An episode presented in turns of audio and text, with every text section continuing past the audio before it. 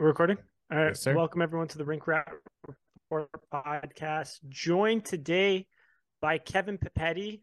You've probably seen him on Twitter. You've probably seen him pick out some random afterthought NHL player and say, "Hey, maybe the Leafs should trade for this guy," and then they proceed to do so.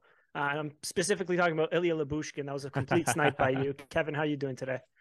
Doing well, yeah. Hopefully, uh, it's going to be an exciting off season. I mean, obviously, a new general manager already, but we'll see if that continues. Because right now, I have no idea what they're going to do. Like, they could do anything. I yeah. obviously followed Calgary a little bit, but you know, it just feels like they're now with the new general manager, anything could happen. So, should be exciting. Yeah. Should be good for these podcasts.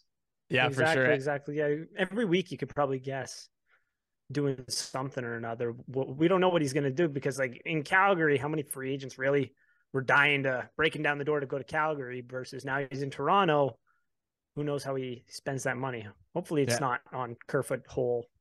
I, I have a feeling it won't be, but on top of that, we almost had like a we spent so much time with Dubas. I say we spent so much time, but like you know, we, he was in the organization for so long. We kind of had a read for the players that he likes and like didn't like. So it was it was easier I found to like make those reads. But now it's Treliving, it's almost like anything goes. So it's it's gonna be an interesting offseason. But um yeah, I don't know. You want to just get right into this thing then? For sure, for sure. Uh so let's get it right into it. Um there's obviously a bit of a crowded crease in Toronto. We saw two goalies start, and neither of them were named Matt Murray but we have three goalies under team control for next year. Kevin, what do you think about what the Leafs are going to do, what direction they take with this goalie carousel they've got going on?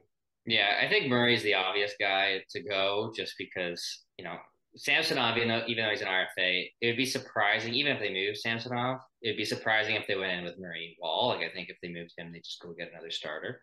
Mm-hmm. Um, mm-hmm. So I think one way or another, one of Joseph Woll or, or Matt Murray's going. You know, for the right offer, I guess you'd consider you'd consider trades for Woll. I think I guess you say that for any player, but mm-hmm. you know he does he does fit for rebuilding teams and contending teams with the cap hit. But I think Murray's really the obvious one. One year left, mm-hmm. Clear up some cap space, use it for either defenseman or or forward, and go from there. I mean, I think the league save percentage I think was eight ninety nine this year. So I think there's going to be a bit of a market for Murray, maybe not at his current cap hit, but I do think mm-hmm. that there'll be a team that takes him. Maybe if you retain a little bit, maybe if you ret- if you throw in a little bit of an asset.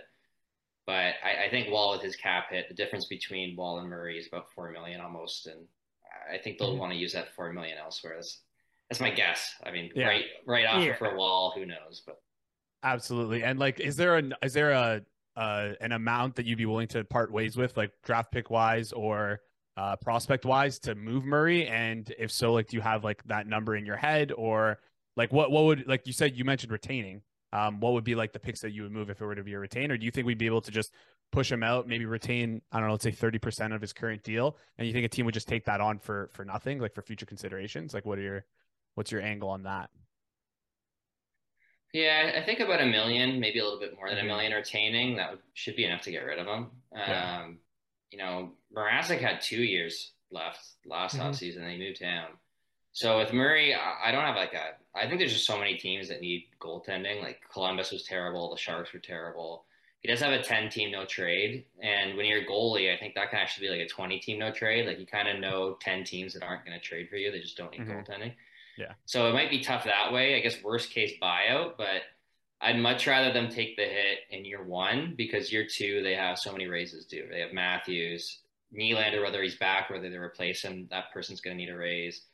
Liljegren is going to need a raise. Then you have even small guy like TJ Brodie, Bobby McMann, Nick Robertson. Go down the list. There's a lot of raises coming the next year. The cap's going to go up, but I do think this is the year where you have some cap flexibility and you'd rather take a little bit of a hit this year rather than two million next year because I think if you even took 1.5, I think you'd get rid of him.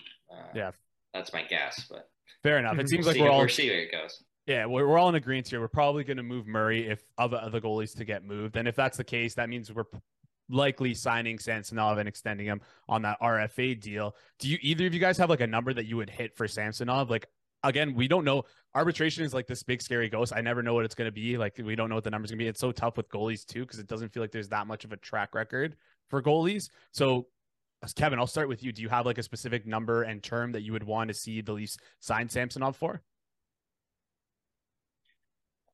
It's going to be like I think it all comes down to term in terms of the AAV. Like if, if you want to go short term, you go to arbitration, you'll probably get a bit lower, but just get mm-hmm. less years locked in. Yeah. I don't want to go too aggressive on any goalie really. i would be too nervous, but Ville Husso strikes me as a comparable because he had a very similar save percentage, mm. very similar games played the year he extended. He was three by four point seven five. So yeah, I think it's going to be more than four million unless you're going mm-hmm. one year maybe. Um, you know, three with the cap going up, maybe it's three by five. Uh, I think it's going to be at least 4.5 unless it's one year. Um, so, yeah.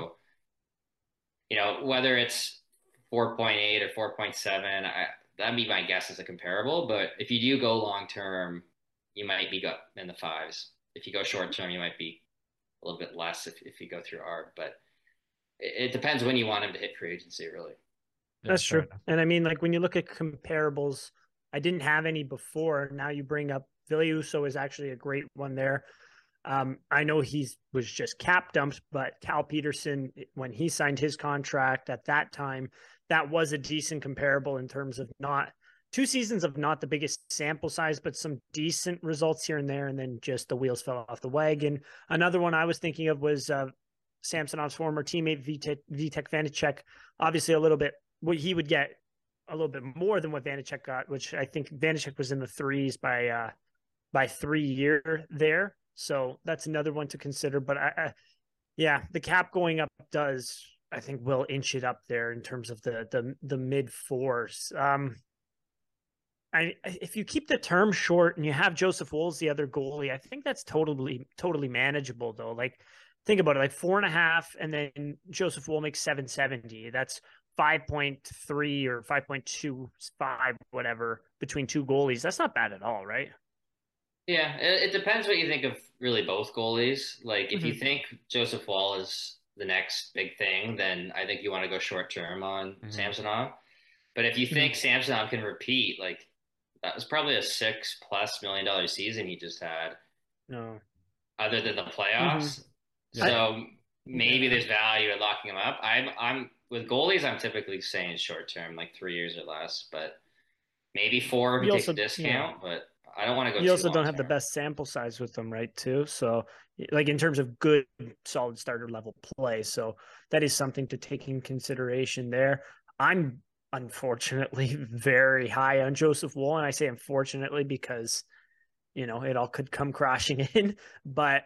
I am always reassured. Mike McKenna, his Joseph Woll's former goalie mm-hmm. coach, and um, I believe he's on uh, Daily Faceoff. He's very, very high on Joseph Woll too. So yeah, keeps me sane a little bit there. But yeah, it'll be interesting to see what they do. I mean, what if what if they just like go rogue and like take away two of the goalies and and bring in a, another guy and tandem would, him with one of the guys was, we have? That would be yeah, I was just about to ask that question for you guys. There's like so many trade rumors surrounding Carter Hart, right?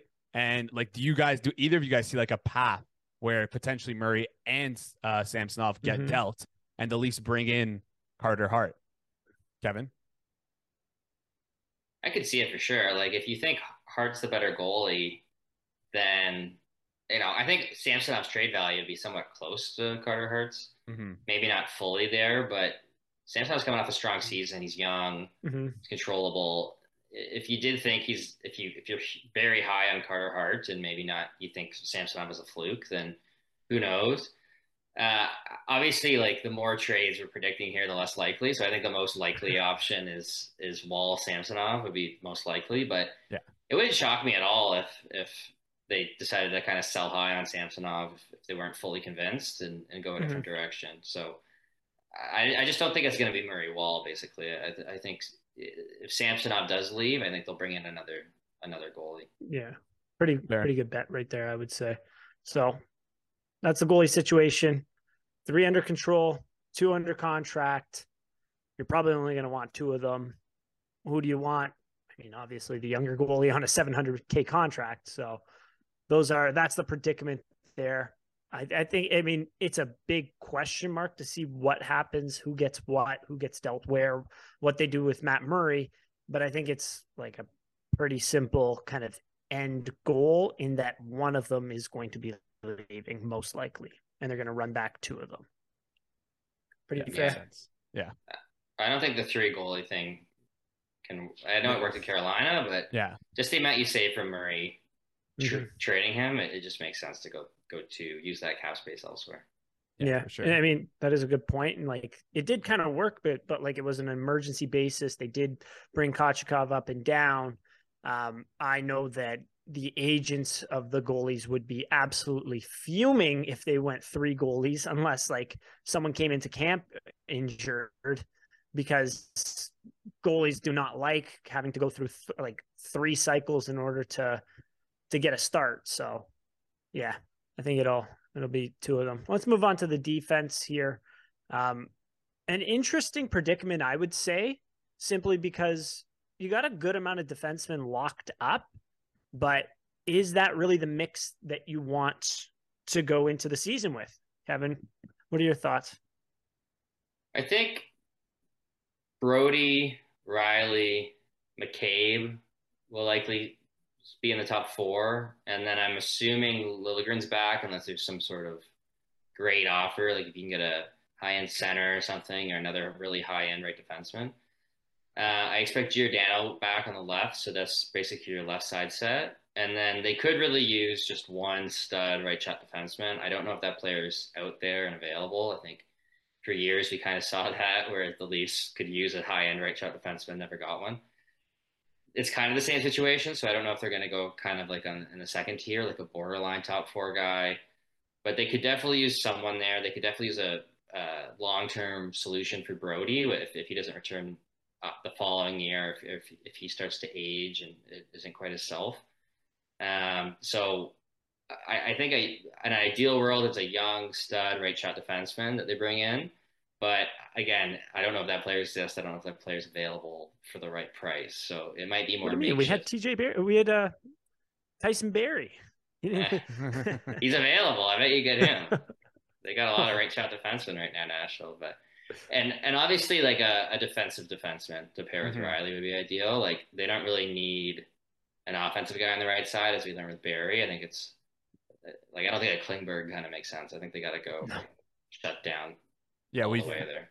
like you said, we've seen that mix before with Tyson Barrie. It just did not work. Um, but yeah, looking like looking at the players that would get moved, in my opinion, from the team, I signaled out Timothy Liljegren, T- Connor Timmins, or TJ Brodie. Just not that they will get moved, but like I see them as guys who could potentially, like Brad Living, could come in as this fresh set of eyes and say, like, I don't really like these guys. I would move them out, and more so TJ Brodie just would be the because he's signed for one year and we don't know if he's going to resign. Plus the age factor that you mentioned. So I don't know if you could maybe get a first for TJ Brodie. That might be worth it for me.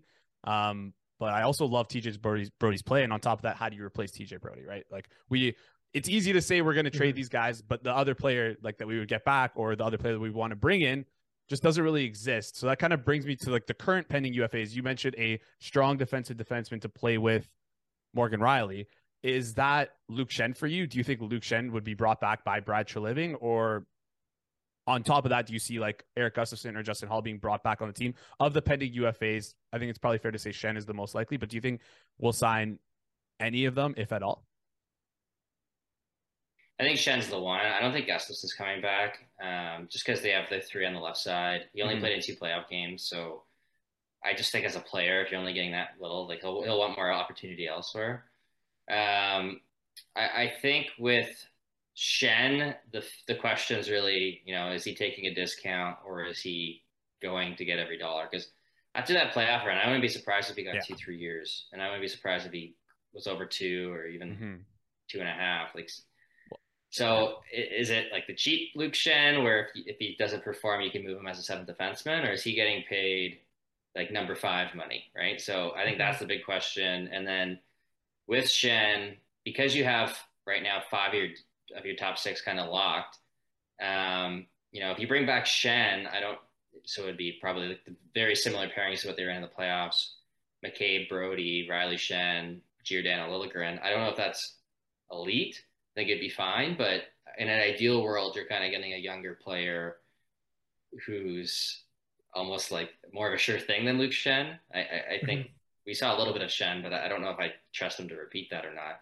I take him back mm-hmm. for the right price. It's just I do wonder if Schenn's back, if, if maybe you look at moving Liljegren for like the center version of Liljegren or the or a forward version of Liljegren because they or even upgrading at right shot defense um, by moving Liljegren because I don't know if that's strong enough. I think it's maybe worth a shot. You see if Liljegren can take a top four role.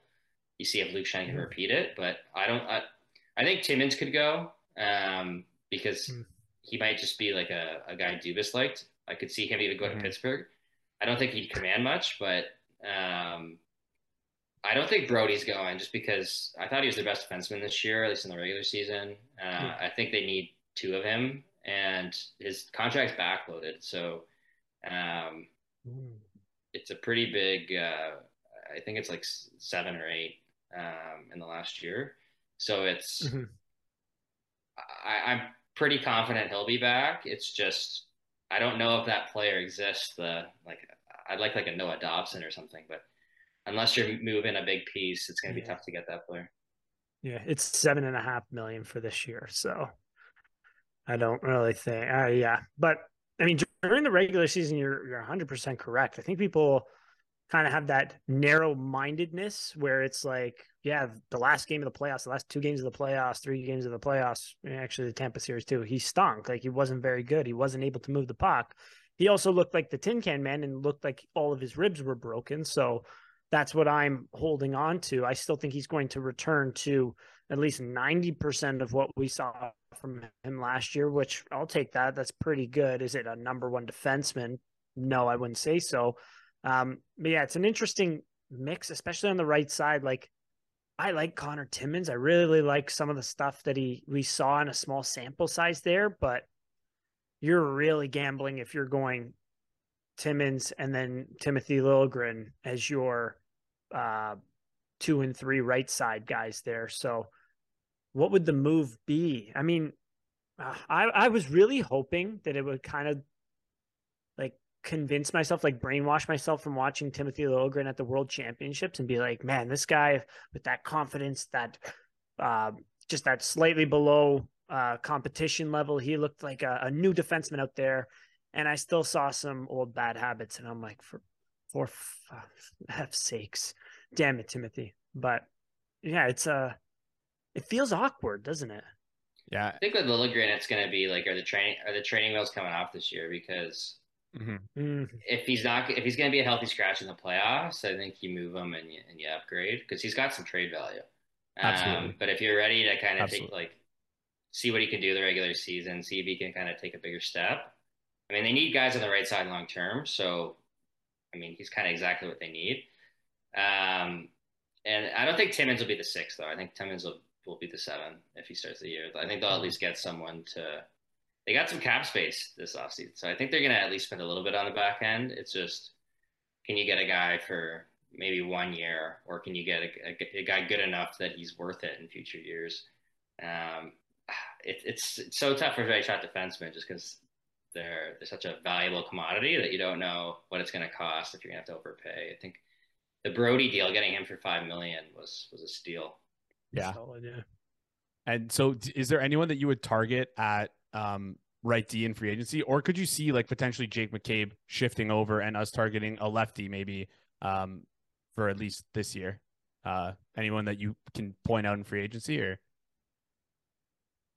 I find like with free agent defensemen, it's just such a crapshoot in terms of what mm-hmm. they get. Like we saw with Gudbranson last year. We've seen with like what D, what the Flyers paid for DeAngelo. Like it can be anything. It seems like at least with forwards, yeah. the points kind of dictate their price. With defensemen, it's all over. Like Carson Soucy's a left shot defenseman, but he played with Giordano in Seattle. Like he kind of makes sense to me. I just don't know. I think he'll probably get too much money. I think most guys will probably get too much money. Um, I, I kind of wonder if the Flames would move someone because they have like Weegar shoots right, Tanev, Andersson. Would they like obviously Treliving's coming from there? Would would they move someone? Mm-hmm. I, it, it's so hard to find right right shot defensemen. Like mm-hmm. I think in free agency, Severson's such a such a I haven't seen him enough lately to kind of get a read on him, but he's controversial for sure. Some people just can't stand him. I, I've never been a big Dumba fan. Like a guy like Mayfield could make sense, but again, like any of these guys, I could see just getting a, a crazy contract. So I, I, think you almost have to value shop. A guy I like is Dobson, but I just don't think he's going to be available. So uh, it, it's it's a bit of a right shot D is always a, a bit of a mess and a bit unpredictable in terms of what they go for. Yeah. And I, I mean, you have a new GM this year. Like, how does he value what you have right now? I mean, like, we it, Treliving could come in and be the number one Timothy Liljegren fan, and we could see him playing 22 minutes a night right off the bat, or we could see Timothy Liljegren out before the end of August on a new team. Like that's where also we have to kind of take that into consideration. How does the new GM view the team or val- or value what the current team has, right? So again, this is it's another tricky one. Like this is a you have kind of an idea of what the Leafs need to do this off season, but it's like when you dig into it, it's like, hmm, well, hmm, I don't, mm, oh, oh, because like when you look at it, how many forwards are under contract or how many players are under contract for next season, right? So it's a big off season. Damn. the the right shot defense, like they need a top four guy too. I think they have the the bottom. Like I think Liljegren and Timmins can definitely compete for the third pairing role, but mm-hmm. they kind of need someone to come out and play with Rielly. The other player I think is Connor Murphy. I just the Bedard thing kind of complicates it. He's got like if kind of like a McCabe deal where it's like a little bit of retention for three years would kind of make sense, but with Bedard, I don't know if they they're changing their plans if they want to be a little bit better, um, a little bit sooner, and I, don't know if I don't know how much they'd be willing to retain on Murphy because I don't know if I really want him at the full price. Uh, at least no. I wouldn't give up much for him at that price. So. Mm-hmm. All, all, over the map on right shot defenseman, but I do think they need someone on the right side. I know McCabe's played the left. I guess that be, I've seen him play the right. Mm-hmm. I just I don't know if I'd go in with that with all that much confidence, I guess. Yeah. Okay. Yeah, especially in like a big opportunity too. Like that would that would have to be a day one training camp kind of thing that you really stick to for a good sample size too until he's comfortable. And it's not going to look good for a while, but is that the path you really want to go? Uh, is that going to maximize his value? You know, it's uh it's a big humming and hotter. That's all. that's all I can say on that one. But yeah, in in terms of free agents, I'm trying to think like would be available. You mentioned Scott Mayfield. I'm I'm not a huge fan of Scott Mayfield. I, I just find he can't move the puck that well. Like he's just a he's a big. He'd be great for playing for the Florida Panthers in the second and third round, where just cross check the hell out of everyone in front of the net. But during the regular season, I think that gets called all day, right? So Gudas is available. Then you mentioned it. The, the yeah. I could at least somewhat see it. Like Zadorov is another one because Zadorov's just on a one year deal, but um, he's got he's kind of high. He's close to four million, but just one year, and they kind of have the space for a year. Why not? Hmm. They, like if you're going to do it, this is the year to take a stab at one of those guys, right? So yeah, um, Michael Stone it wouldn't shock like the amount of times he's been there. It wouldn't shock me if he did the seven instead of Timmins or something. But yeah, what's it now? Like four contracts with with Treliving now. Crazy. Yeah, if it's if it happens again, we're gonna have to look into it because um, it's a little bit weird at this point. Yeah, um, exactly. All right, I'm gonna I'm gonna push us along here from the defensemen and move us over to the forwards. And I mean, we can't mention the forwards without the elephant in the room. Obviously, the priority for the offseason is to extend number 88 and extend number 34. You want to extend Auston Matthews, you want to extend William Nylander, and you want to keep them around for as long as possible. But with that out of the way, assuming that we're able to do that, because if we're not able to do that, that just opens up, opens up a whole can of worms. Let's just operate today under the assumption that those deals are going to get done.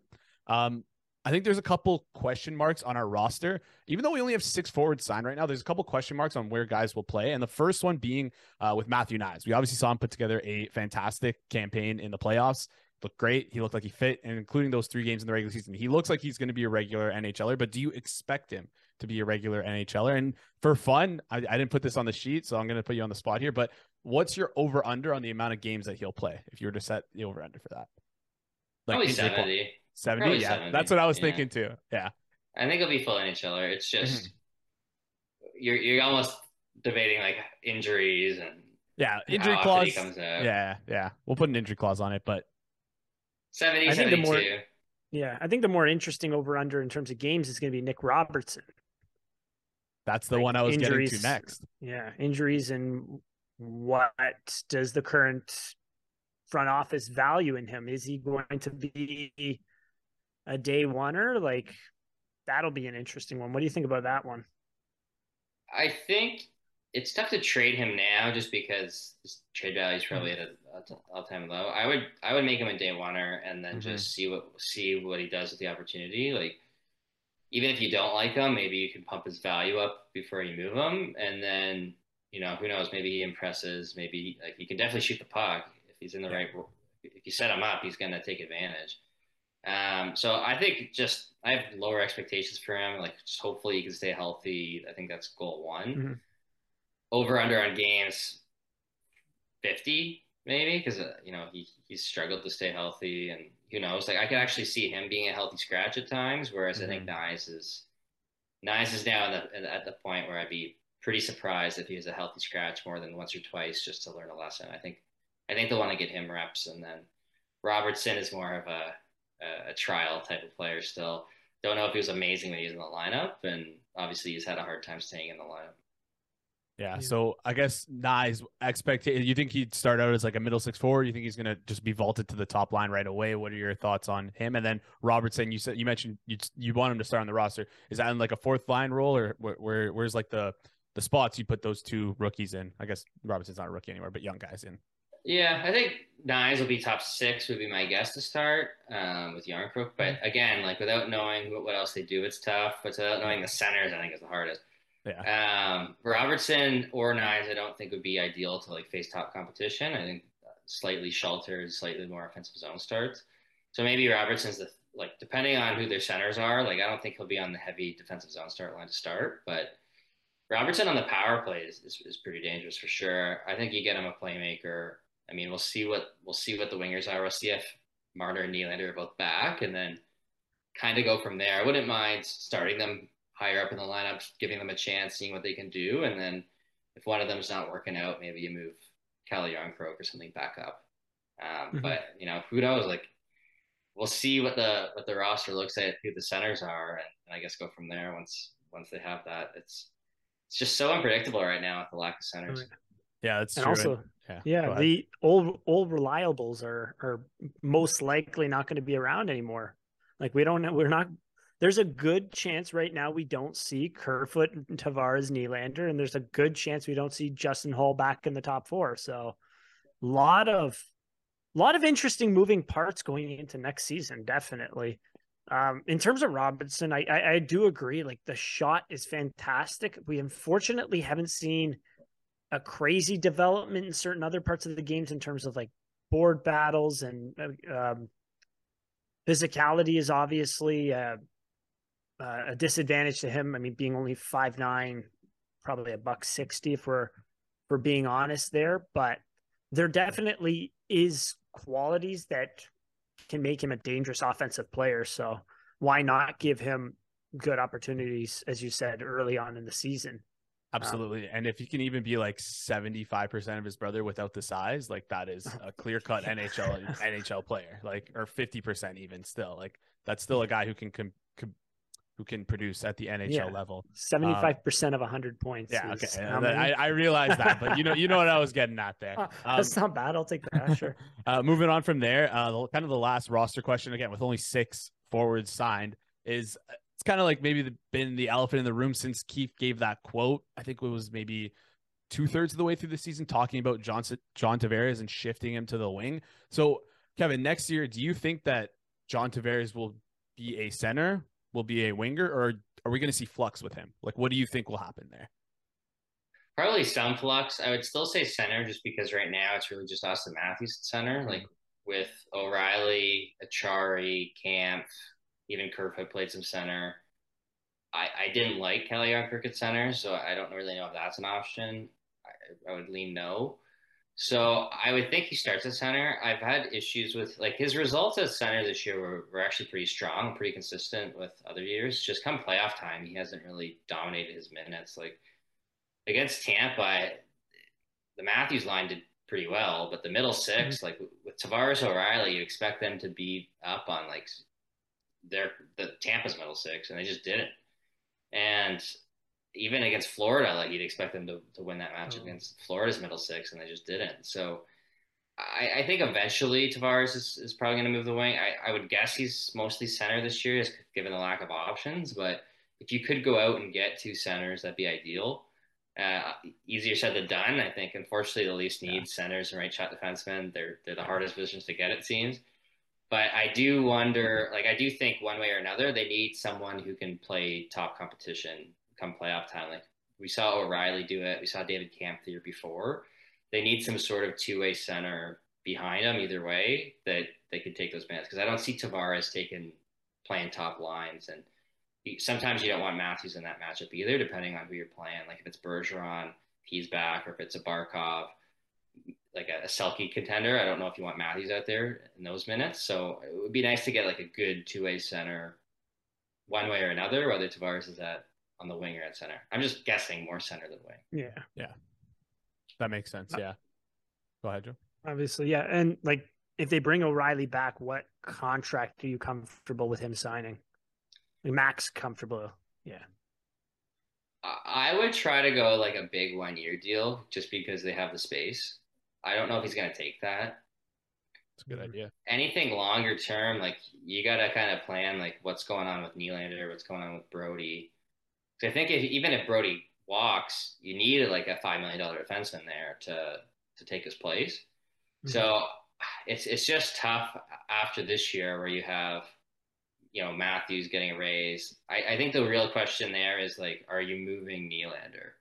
Because if you're gonna go cheaper on Nylander's spot, maybe O'Reilly makes more sense. I just it's it's tough to commit any term to O'Reilly unless it's a huge hometown discount because you need every penny you can get. It seems once once Matthews extension kicks in and once you have to pay Nylander. So there's that one year between when like that first year Matthew signs and one year until Tavares is a free agent and takes less. So I, I, it's that one year is going to be the, the tough one there. Yeah, and uh, so if if O'Reilly signs, uh, I is that I guess you're we're assuming that John Tavares will play more winger in that scenario because I like again I I like the three centers that we rolled with in the playoffs, but the biggest issue and I think it was covered by everyone was just simply the lack of foot speed. Matthews obviously he's not slow, but he's not the most fleet of foot. That's not the biggest strength in his game. He's he can skate, but it's not it's not his biggest strength. And then John Tavares and Ryan O'Reilly are obviously on the wrong side of 30 and are just going to probably be getting slower as they go on. And we know that John Tavares, that's arguably the weakest point of his game is his skating ability. Other than that, he's been physically dominant, which is massive. But again, it's the it's the speed. So I'm I'm a little worried. Do you think like we Tavares on the wing would be that uh the answer there with O'Reilly? Is that uh, is that an option? And did you like when they played together uh, when it was O'Reilly and Tavares? Is that like a or would you split those two up? Like how how would you how would you kind of structure the roster if that's the case? Because in my mind, when you build a roster, you kind of put pieces as you go, and uh, Tavares and Ryan O'Reilly would be like the first pieces you put in for me after the top line. I think it depends who your other center option is. Like I kind of wanted to see Acciari at center in the playoffs with Tavares on the wing, but it's not a bad idea.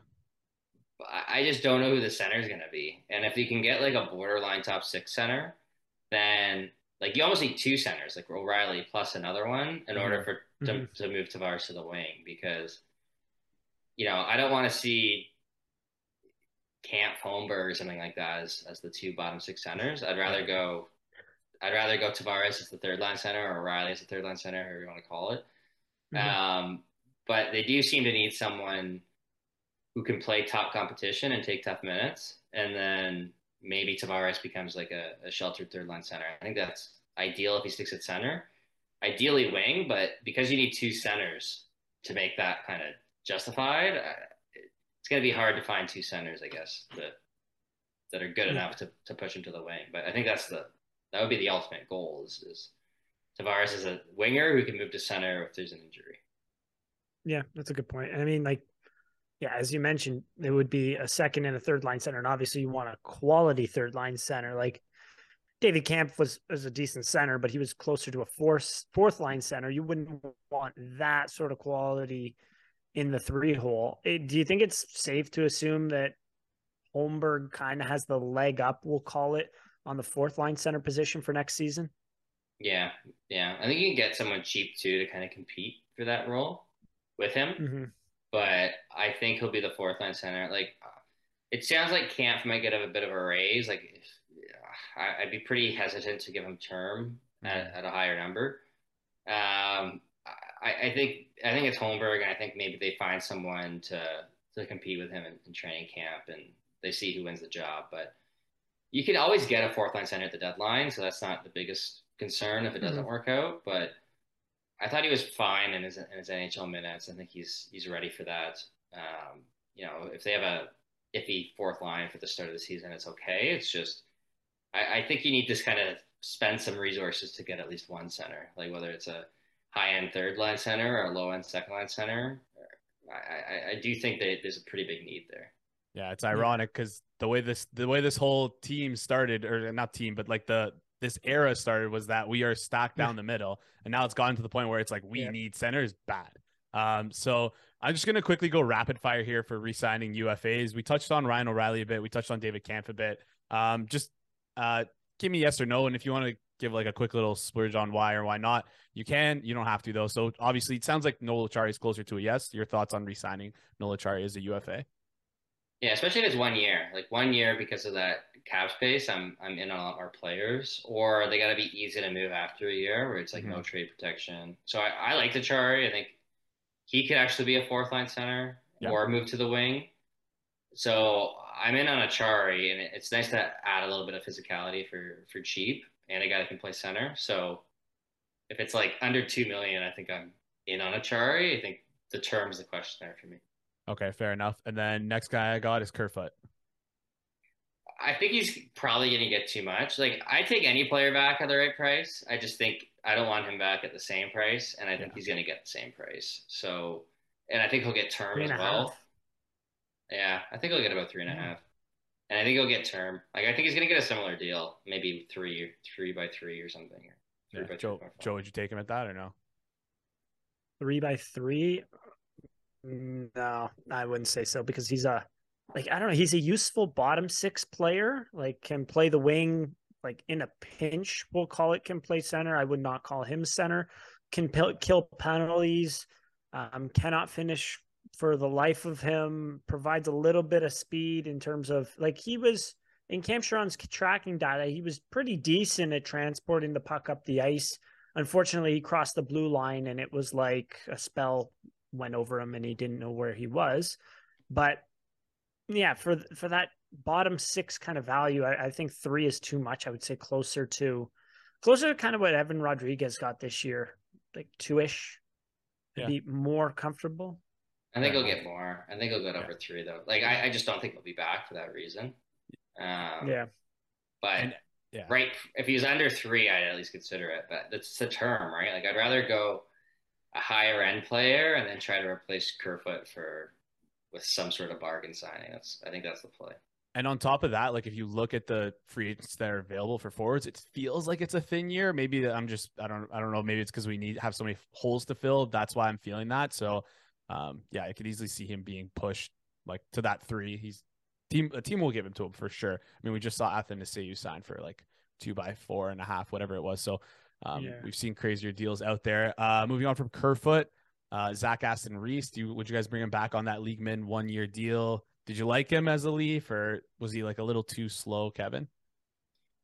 He's fine, but I, I kind of want a little bit more offense. Yeah. Um, ideally, like Fair he's enough. he's kind of a 13th forward, mm-hmm. and I'd rather I'd rather just get 13 forwards that you don't have any commitment to, right? Like yeah. someone that you're not scared to just say if it's not working or we're gonna wait on, we're gonna put him in the minors.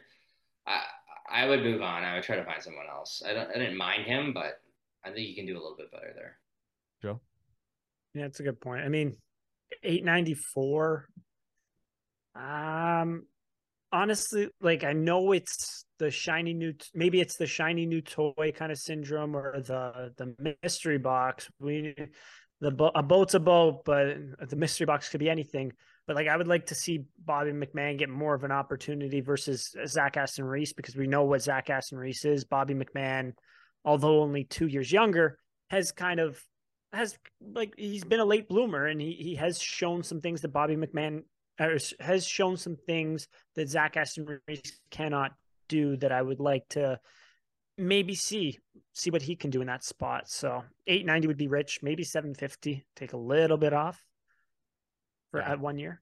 That'd be like a day two signing for me if that's the case. Like if if we like we're looking day for someone, we three. need someone to fill the hole. Day three, even yeah.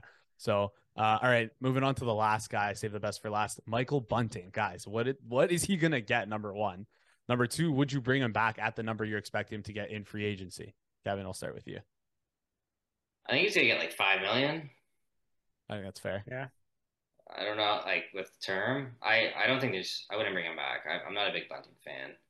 Um, I just don't think he's good enough two way. Like I, I never liked his defensive play. He's fine. Just I don't. As I said, like they're right now. You just look at their winger situation. I think they have basically seven of their eight wingers. I would say in their opening night lineup, eight of eight if Tavares moves to the wing. So I just don't see them spending money on the wing. I think they kind of replace him with Knies and and and he'll get his big payday elsewhere. I'm expecting him to get mm-hmm. way too much money. Like, I, I don't think his next deal is going to be a a good deal. Is, is my guess. I I'd be pretty scared of signing him if I was another team.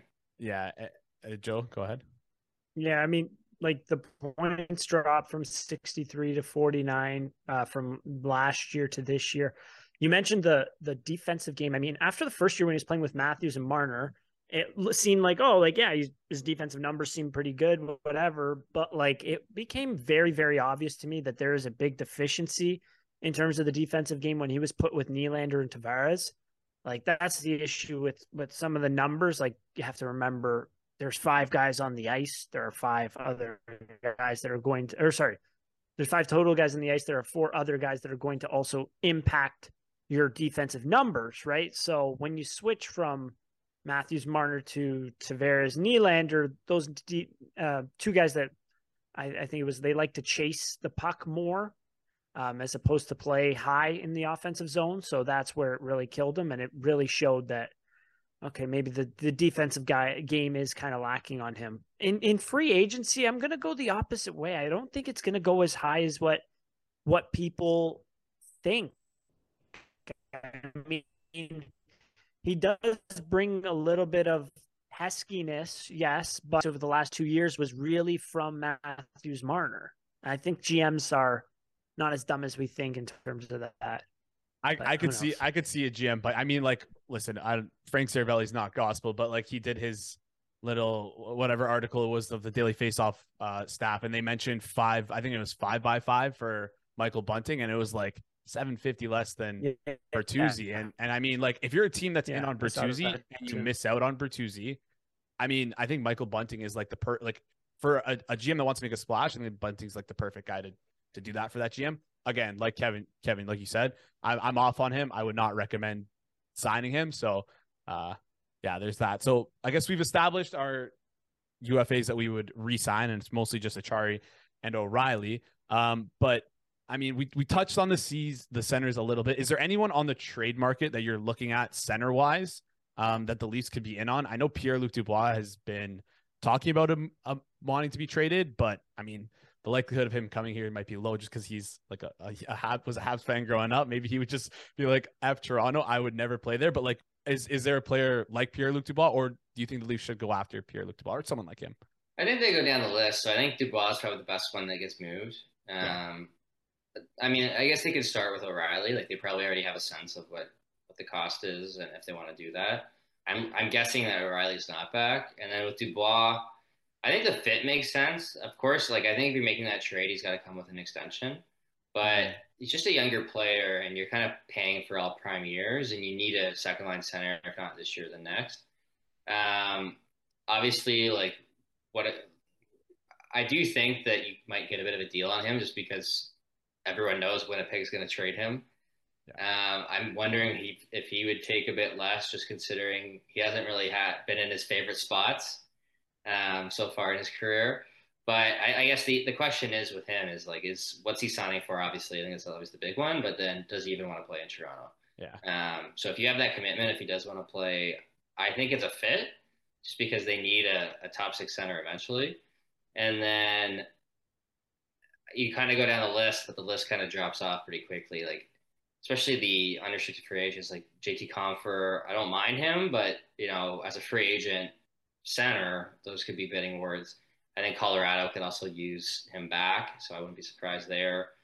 Like an Erik Haula, I know as a free agent, but there's not too many exciting players at center uh, in terms of free agents. So, and, and, then even if you're going the trade route, you're probably looking at more of a third line center. Like I really like Ryan McLeod, for example, as a, as a third line center. But again, they don't have to trade him, so uh, it's tough to kind of centers and right shot defense, unfortunately, like A, you don't know who's going to get moved, and B, if they do get moved, it could be a, a complete fortune. So I do think they'll kind of aim high and then kind of go down the list and, and find the best guy possible. One name that I had kind of circled on my, on my list for free agents was Evan Rodrigues, who, I mean, didn't have.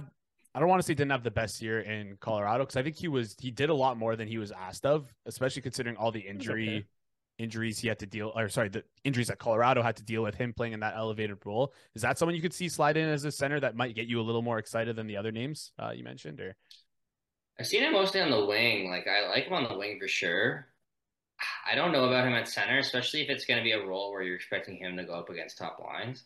Mm-hmm. um, there's a decent amount i guess from the trade route like in the trade market. Like a lot of guys like it depends on how much is being retained and do you need a third team to retain. Uh, adam henrique has one year left and he played wing mostly this year but anaheim i think would retain or get a team to retain. They just have so many centers coming uh, especially if they want to play Zegras there guessing they're going to draft a center um, i think you also like another guy I like cheap is Isac Lundestrom as like like more of like a low end third line center just to give him a shot.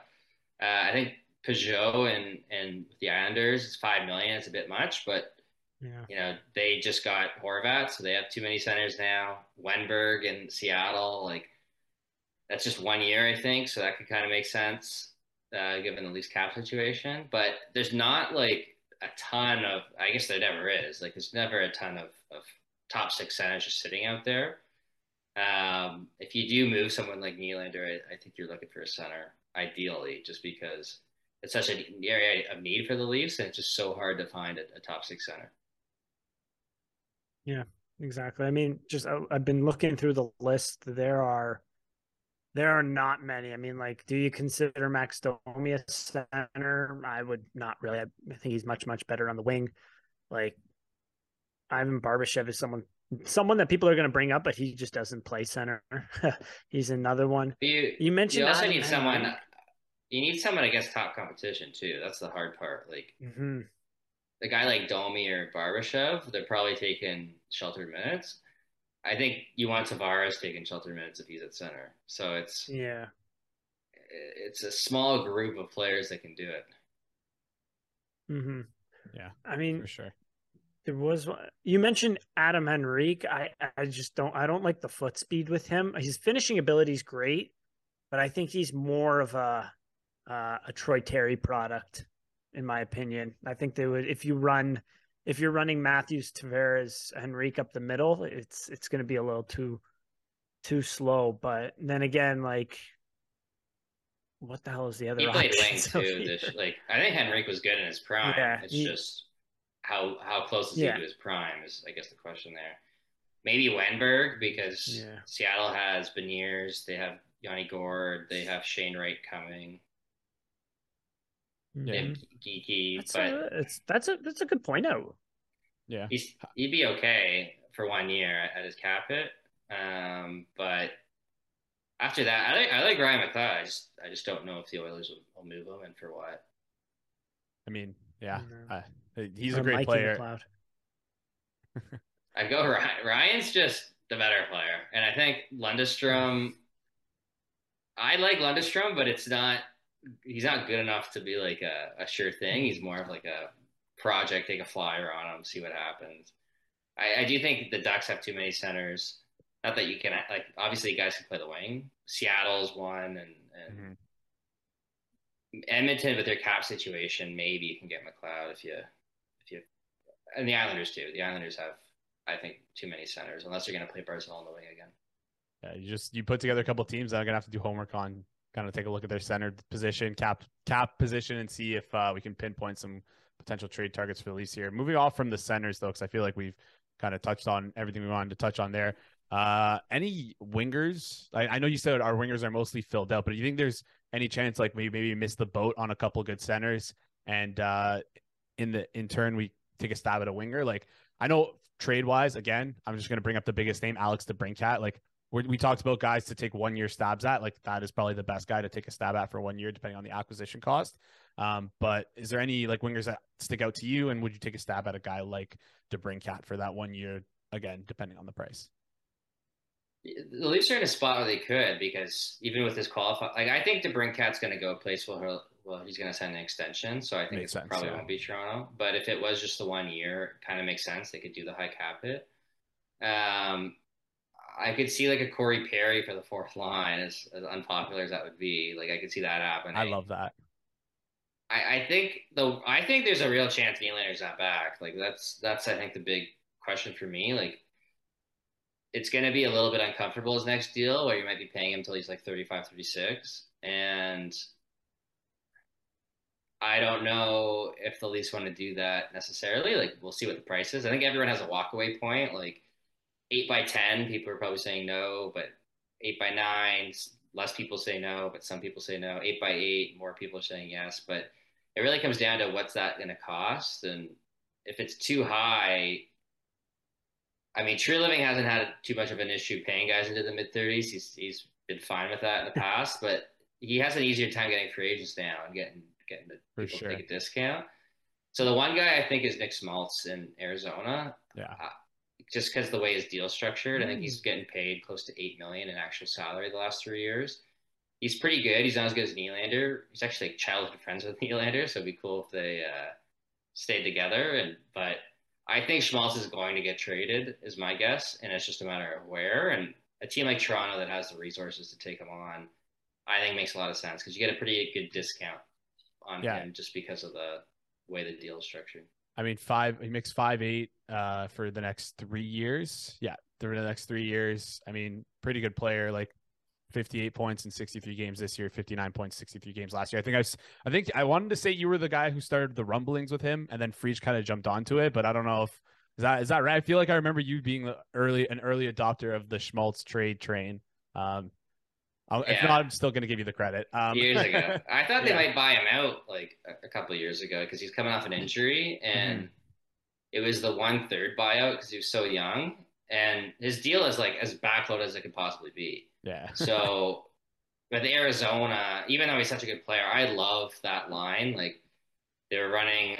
Oh, Barrett Hayton's another option at center if, if Arizona moves him. I don't mind him. It'd be weird to get a Soo Greyhound now.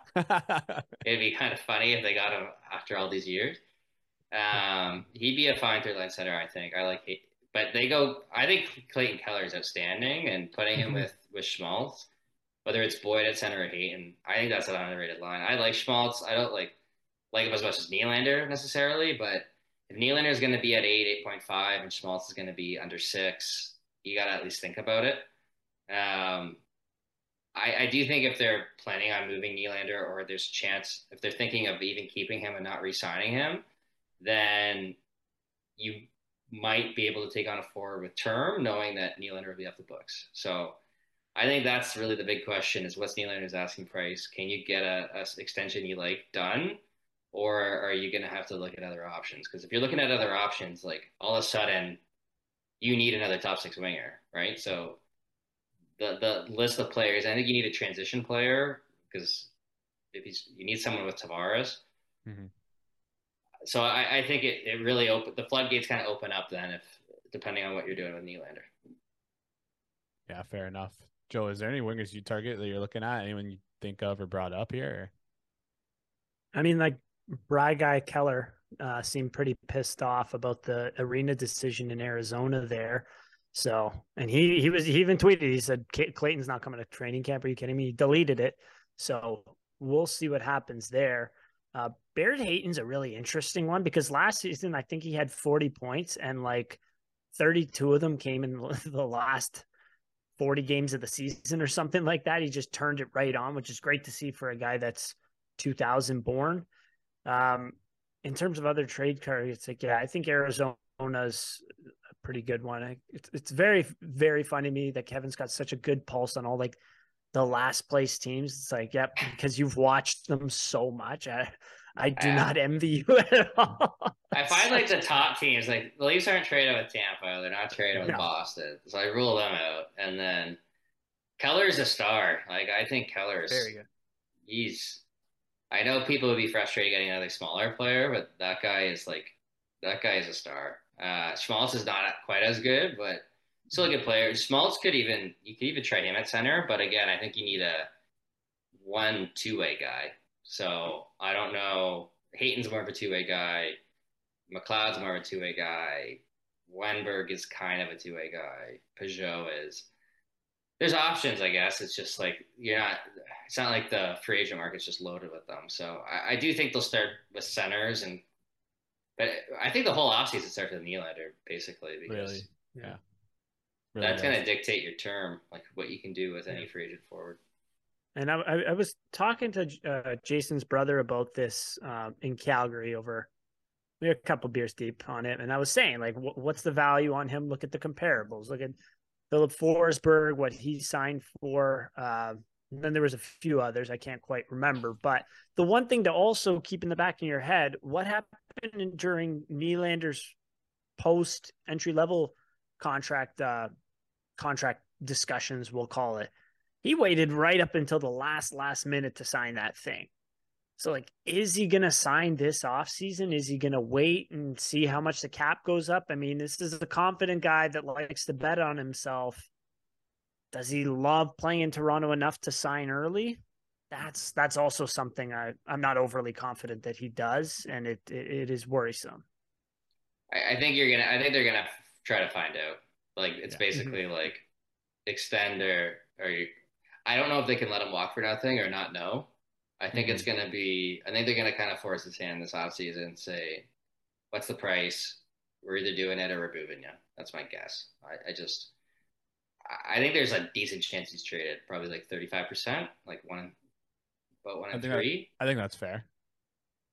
Probably be back, but again, like he'll be I think he's his extension starts at 28. He'll be 29 in year one of the playoffs.